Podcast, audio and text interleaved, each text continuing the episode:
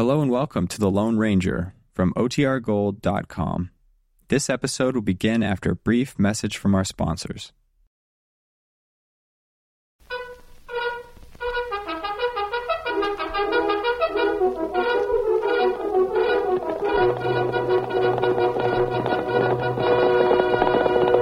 You silver?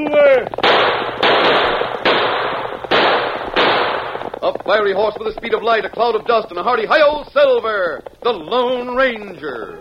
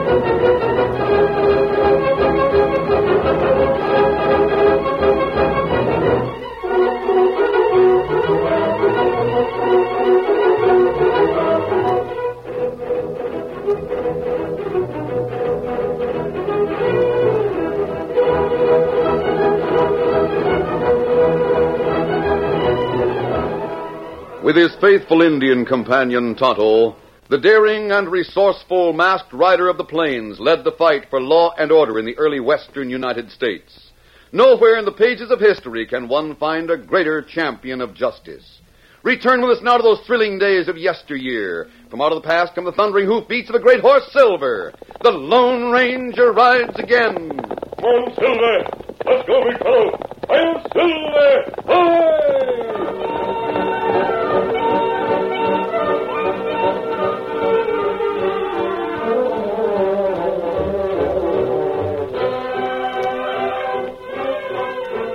Dan Reid, the nephew of the Lone Ranger, had ridden a few miles from camp and reined up on the side of a hill overlooking a vast expanse of cultivated valley. Green stalks of tasseled corn, taller than any man, nearly covered the floor of the valley. But the 14 year old boy found his attention riveted on the Indians whose hogans occupied a clearing. Dan watched while the red men chanted and danced. Then he leaped to the back of his horse, Victor. Come on, Victor. Dan urged his horse to topmost speed along the hillside until he came to the camp of his friends, the Lone Ranger and Tonto, near a small waterfall. Ho, ho, Victor. Ho, ho, ho. ho oh, steady, boy. Dan, what's the matter? You ride too hard. We stopped here for a few days to rest the horses, Dan. We took Victor out for a little light exercise, but that isn't called Oh, for but you. I had to ride hard. Golly, wait until you hear. There's an Indian village north of here. And that village of Chief White Eagle. Well, the Indians are on the warpath. The What? warpath? Yes. It looks to me as if they're ready to sweep right down this valley. They'll overrun that farmhouse down below. I'm sure you're mistaken, Dan. White Eagle and his people aren't warlike. But they're going through a ceremony, a ritual of some kind. If you listen real close, you might be able to hear them. Did you hear that? That not war dance, Dan. What? Well, what is it? That green corn dance. Indian give tribute to Mother Corn. Mother Corn? Look at that valley, Dan. Aside from Caleb Barton's wheat field, the whole valley is up in corn. Oh, yes. The Indians consider corn as a gift to the gods. Oh, oh, golly. Some of them speak of growing corn in the field as if it were a living presence. Corn plenty important to Indian. I I suppose it is. I'd never thought about it. It's their staple product. When the corn is good, nothing else matters to the Indian. All Indian women bake bread, use corn instead of wheat flour. They use corn in more different ways than we can count. The crop in that valley, Dan, represents a great accomplishment in the West.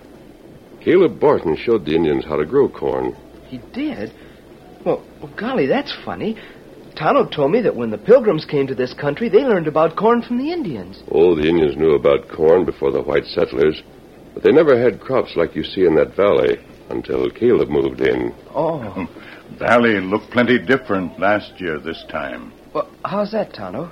Well, maybe Mask Friend tell story. Oh, oh, golly, will you? This year, the corn near the Indian settlement is just as good as Caleb Barton's. But uh, last year, Dan, it was very different. The difference nearly caused war. Oh, golly. Well, tell me about it, sir. Well, Caleb Barton came here a little over a year ago. He built a small house in the valley.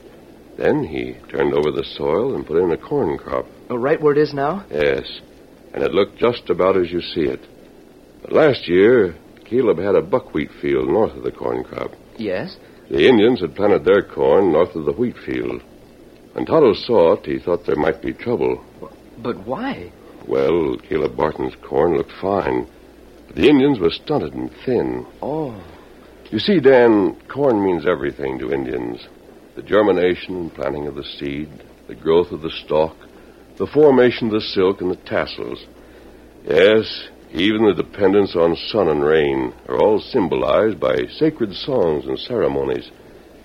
Tonto thought the Indians might be jealous of the white man's better crop, so we decided to ride into the valley and investigate. We reached a point about halfway between Barton's house and the homes of other settlers to the south and the Indian village to the north.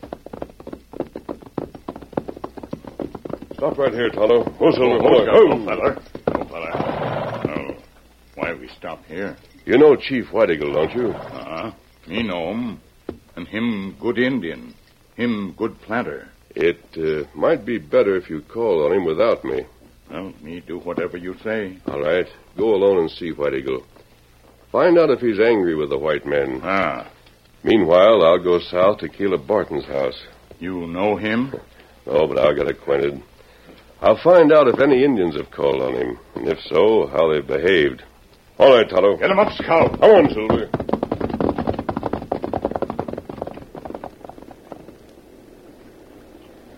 You know how it is, Dan.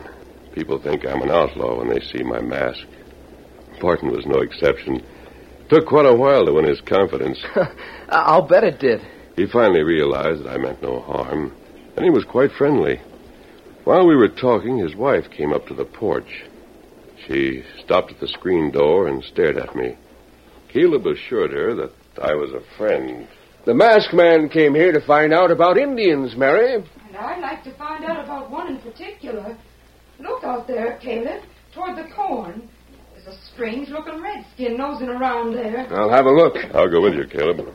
Been going from one cornstalk to another, breaking off a few tassels here and there. Look, he's still there. Yeah, sure enough. Seems like a mighty old Indian. He is. You know him? It's the medicine man from White Eagle's tribe. The medicine man, eh? His name is Egoa. What's he doing here? Oh, it's hard to tell. Is that your wheat crop off to the north? Yep. But the Redskins don't seem to be interested in wheat. Nearly ready for harvest, aren't you? That's right. It's a mighty fine stand of buckwheat, too. Why is it the Redskins are interested in our corn and not in the wheat? Corn is very special. To the Indians, it's life and death. It's a wonder to me, then, they don't learn more about raising it. If they wasn't so lazy, they could have just as good a stand as I got. Trouble is, they don't prepare the soil. They just go along with a pointed stick, poke a hole, and drop in a couple of seeds. Can't get a good crop that way. You've got to prepare the soil. Plow her up, kick it around, get the weeds out, and keep it well turned to get a good stand of corn. I hope you're not going to have trouble. You think it will have? I don't know, Caleb. Well, what can we do to avoid it? I'm going to see what can be done to avoid it. In the meantime, Caleb, you better call on the other white men in the valley and have them ready to meet whatever may come. When I left Caleb, I returned to our camp here on the hillside. Meanwhile, Tonto was in White Eagle's village. You were there when Egoa returned from Caleb Barton's field, weren't you, Tonto? Uh, that right. Indian village make ceremonials to gods. Ask 'em for better sun, better rain to make corn grow tall. White Eagle complain about Egoa. Maybe Goa magic no longer good. White Eagle. Maybe white man magic better. White man use different tools to grow corn. Egoa come here now. Gee, White Eagle. Oh, Egoa? Oh, You come from tall cornfield? that's right. Me go there. Me learn many things. White man crop, bad medicine. Indian corn, good medicine. Why white man corn bad medicine? White man break up ground. White man interfere with work of sun and rain. This make gods angry. Egoa, you not speak truth. Golden tassel of corn speak to a god. Message of corn say God's angry at white man. You great chief, you see. Perhaps golden tassel of corn tell you white man way of planting is better than way of Indian. No. Mother can't tell Igoa how to plant. Igoa tell you Indian way best. No, Cometo. Soda song. Make it also suitable. So White Eagle was angry with Egoa. He thought the old medicine man was a fake and told him so. He blamed Egoa for the poor crop because he had followed Egoa's planting instructions. Well, that must have made Egoa pretty mad. It did. He said the gods had told him that Barton's corn would never be harvested, that the gods were angry with Barton, and they would destroy his crop. Oh, golly.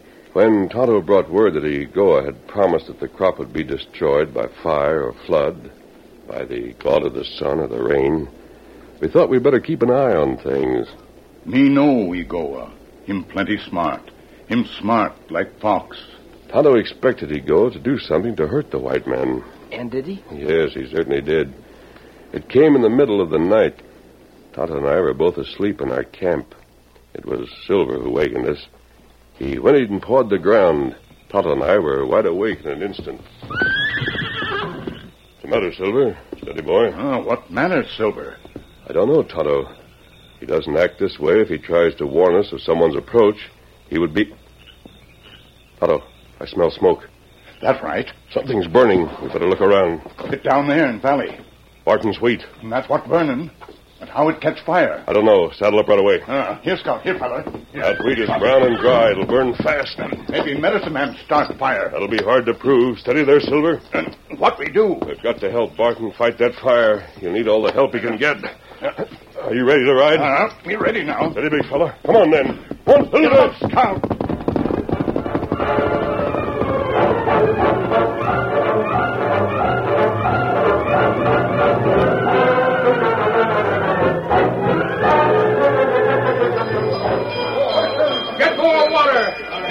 The wheat. Try to save the house. Bring out the wet cloths. I'm getting them. What's down the roof? Watch them spots. Over this way. Get more men. Move the horses away. When Tonto and I reached Caleb's ranch, a number of neighbors had already arrived. The wheat field was doomed, so we concentrated on trying to hold the fire in check to keep it from spreading to the house. Fire's coming closer. Pass more water to the roof. Get water up here. Get me more water. The sparks are landing on the roof faster than I can put them out. Hurry, boys. Get water up on the roof to Caleb. There's a fire starting on the roof. It's got the house. The house, once started, burned like kindling wood. Tongues of flame leaped up from the roof in half a dozen places at the same time. Get down, Caleb. Get down from there. You've done all you can. Caleb dropped to the ground, and for the next few minutes it was a mad race to salvage as much of the furniture as possible. Don't try to go in there again. Don't go into that house. The roof is due to fall in any minute. She's right, boys. Stay back. Stay back from that place. Well, she's done for. Corn is all that's left for Caleb. Come on, we've got to save that. Jim's right. Come on, boys. Cut through that corn. Let's save what we can. Caleb. Caleb, there goes the roof. Caleb, that's the end. That's the end of everything. Our wheat is gone. Our home is gone. We're through. The West we counted on so much has double crossed us.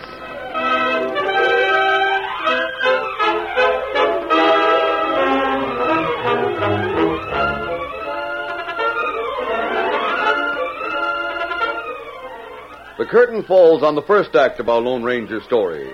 Before the next exciting scenes, please permit us to pause for just a few moments.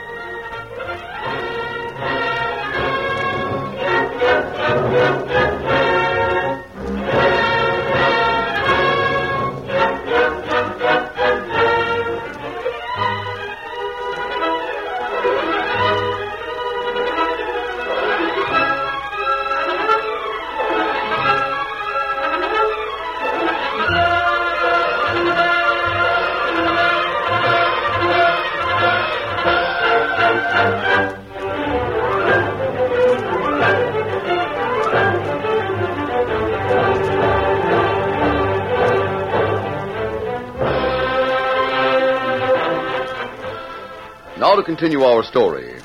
At a hillside camp overlooking the homestead of Caleb Barton, surrounded by tasseled corn that spread as far as the eye could see in a fertile valley, the Lone Ranger was telling Dan Reid, his nephew, about the fire in that valley a year ago. You said Caleb Barton was just about wiped out. He thought he was, Dan. His buckwheat crop and his house were completely destroyed by the fire. Well, the neighbors stayed around until daybreak. Many of them offered their homes to Caleb and his wife. But the brave couple wanted to stay near their crop of corn. Were you and Tonto there? We left a little while before daybreak. It was daylight when we returned. Caleb and his wife had fashioned a tent for shelter. Barton made a brave attempt to smile and waved his hand wearily. Oh, Silver, hello. Hello there. Morning, Barton. Steady, big fella. You rode away before I could thank you for all the help you gave us last night. I'm afraid we didn't accomplish much. We saved our corn. If you and those others hadn't cut a path, the fire would maybe have spread to the corn. I doubt it, Caleb. The corn was too green to burn. It wouldn't have mattered anyway. We're through. There's nothing left for us but to go back east. I can only figure out what started that fire. We know what start fire. It bad Indian. An Indian? That right? We're quite sure it was a medicine man named Igoa, Oh, the man you saw examining the tassels on the corn. See, Chief White Eagle is unhappy because your corn is better than the Indians. And that's why they set fire to my crop. White Eagle and his men had nothing to do with the fire. Igoa started it to save his reputation. He told White Eagle that the gods had whispered to him that you would never harvest your crop. White Eagle will be angrier than ever if he knows Igoa started the fire. But it was the buckwheat he set on fire, not the corn. The wheat was dry, the corn wasn't. Now, unless we expose him, the corn may burn later. Oh, we can't fight anymore. We're licked. Those awful scheming savages. Oh, please, Mrs. Barton, don't blame all the Indians for what Igoa has done. White Eagle is a good Indian and a fine leader. Indeed. If he knew that Igoa had set fire to your crop, he'd do everything he could to make amends. He wants peace with the white people. He asks for nothing but peace. Good hunting and a good stand of corn. I hope to show White Eagle the truth. But how can you do that? I want you to bring your nearest neighbors, some of the men who helped fight the fire last night. Why, I can do that. But I don't see how it'll help. You will see. We're going to let the tassels of the corn point out the man who started the fire. This afternoon? Yes, Caleb. Well, I'll get Jim and Hank and some of the others here. Get them as early this afternoon as possible. But what'll I do when they get here? What are you going to do? You and I are going to put on an act for the benefit of the superstitious Indians. Now, here's what we're going to do.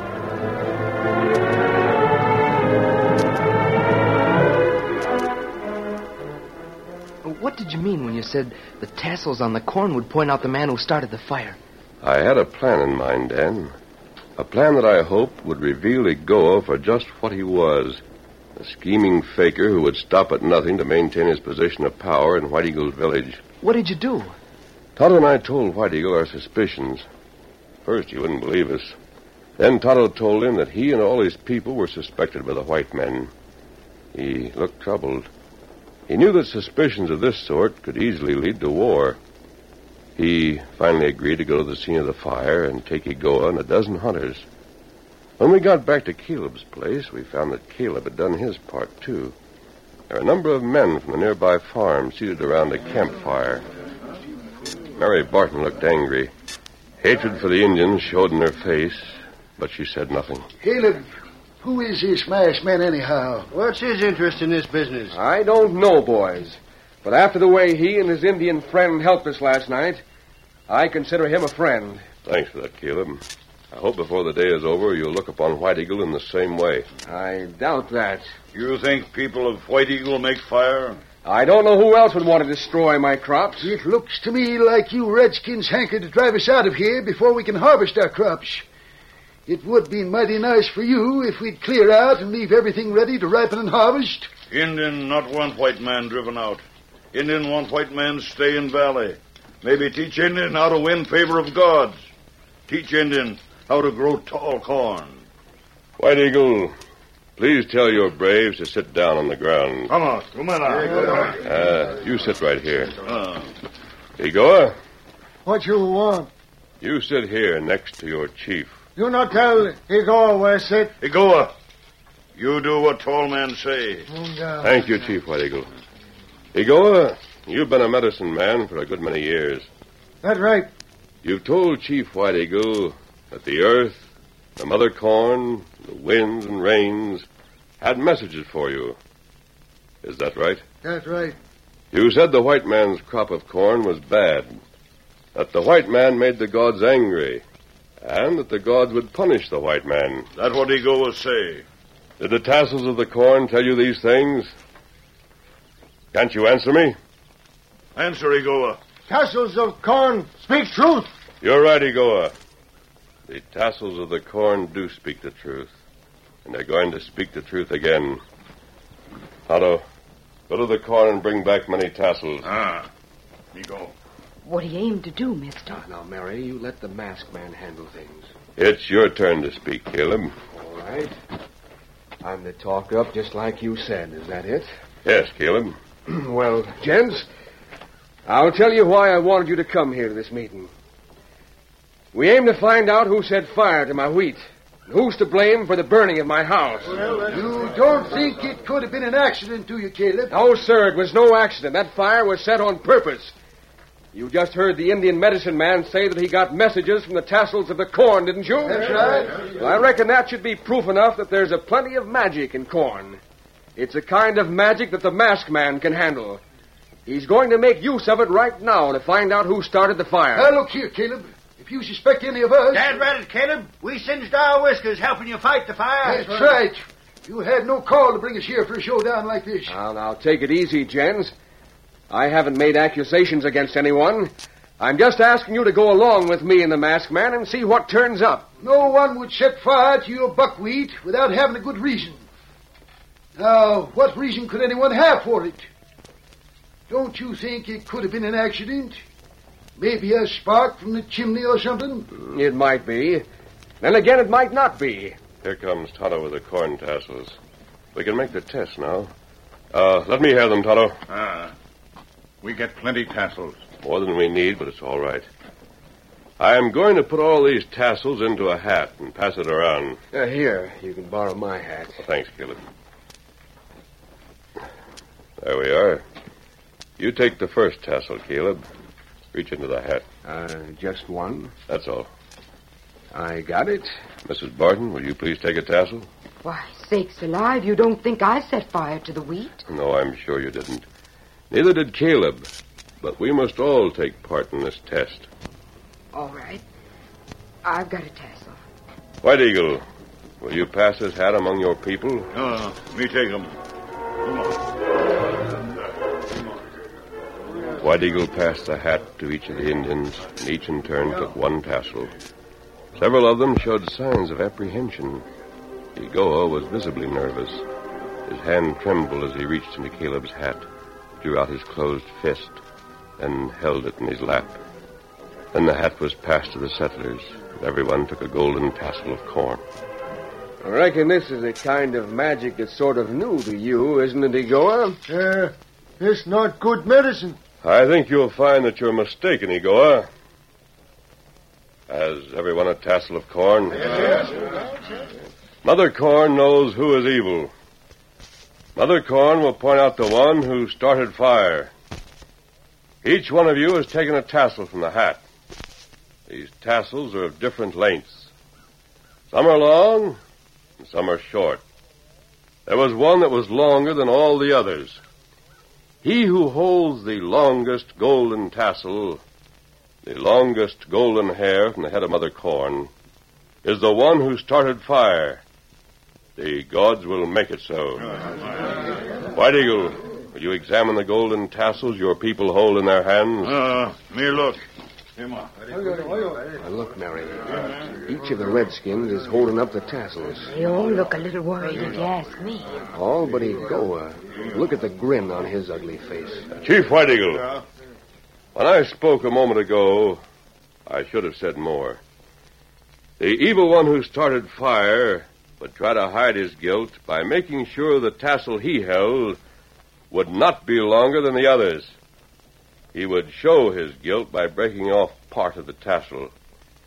Look then, White Eagle, for he who holds the shortest tassel. Now, can you? No! Hey, you tricky go! That's right. He's got a knife. He's fixing.